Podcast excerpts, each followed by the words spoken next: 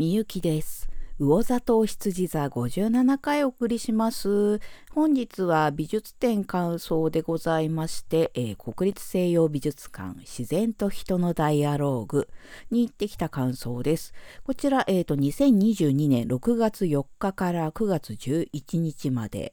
国立西洋美術館ですね、改装に入ってまして、そのリニューアルの記念展になります。えっ、ー、とね、サブ隊みたいな感じで、えーと、国立西洋美術館、フォルクバング美術館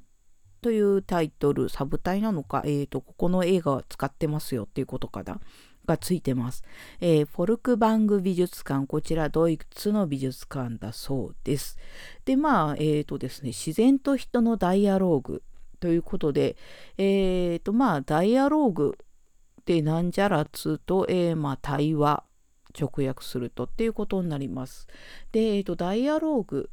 対話という単語で思い浮かぶものを私がパッと思い浮かんだのは、えーと、ABD アクティブブックダイアローグこれはですね一冊の本を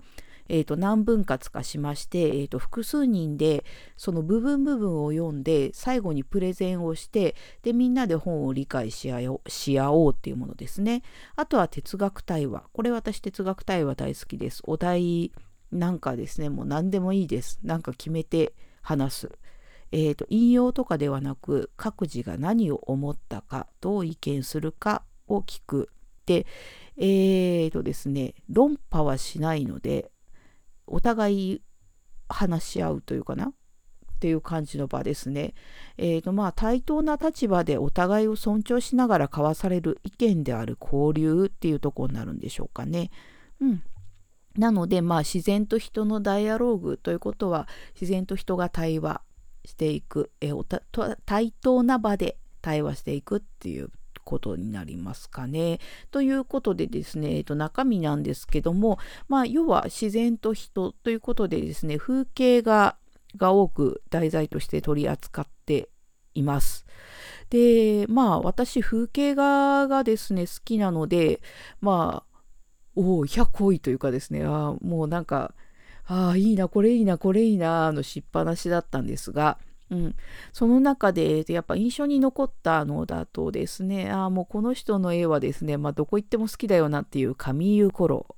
えー、風景画の代表的な作家さんですね。あと、えーと、ポール・シニャックという方。これですね、えーと、点描画を描かれる方なんですが、うーんとね、やっぱポップなんだよなというかね、どこか明るさを感じる。うん、あと、アクセリ・ガッレン・カレラ。え、ー、とね、フィンランドの画家さんらしいんですが、え、ー、とね、湖を描いた作品があって、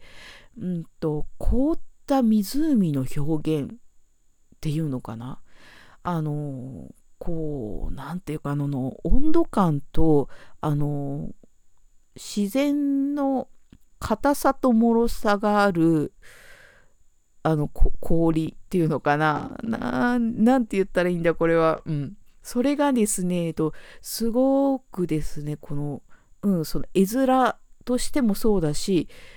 えーと、その単体のものあとそれを含むこう全体の雰囲気としてもすごくよく表現されていてうわこれはすごいなと思ってねしばらく見てました。うん、あとはですね、えーと、ゲルハルト・リヒター。この方、まあえー、いわゆる現代美術と言われる方の作品の作家さん。えーと、この方の雲の作品ですね。うんとね、えーと、今回の美術展、えーとね、展示物は絵画だけではなく、あと写真であったりとか、まあ、あとそうね、えーと、うんと絵画でも古典的なやつから現代美術的なものまで含まれてきてそれでもってその風景という一つのものをどういった形で表現してくるかっていうののですねまあそうね表現方法はいろいろだけど題材は一つだよっていうとこなんですかね。なんですけどまあそうその中でねすごく印象的あそうそう音声ガイド私ね借りて聞きながら回ってたんですけどあのねそう印象的な言葉があって、えっとね、人の目を通ったら人工物っていうことでああそうだなと思ってまあ私前写真のことでですね、えー、と写真撮っても私の思った絵にはなってないっていうことを言ったんですがえっ、ー、とうん要は、えーと、風景を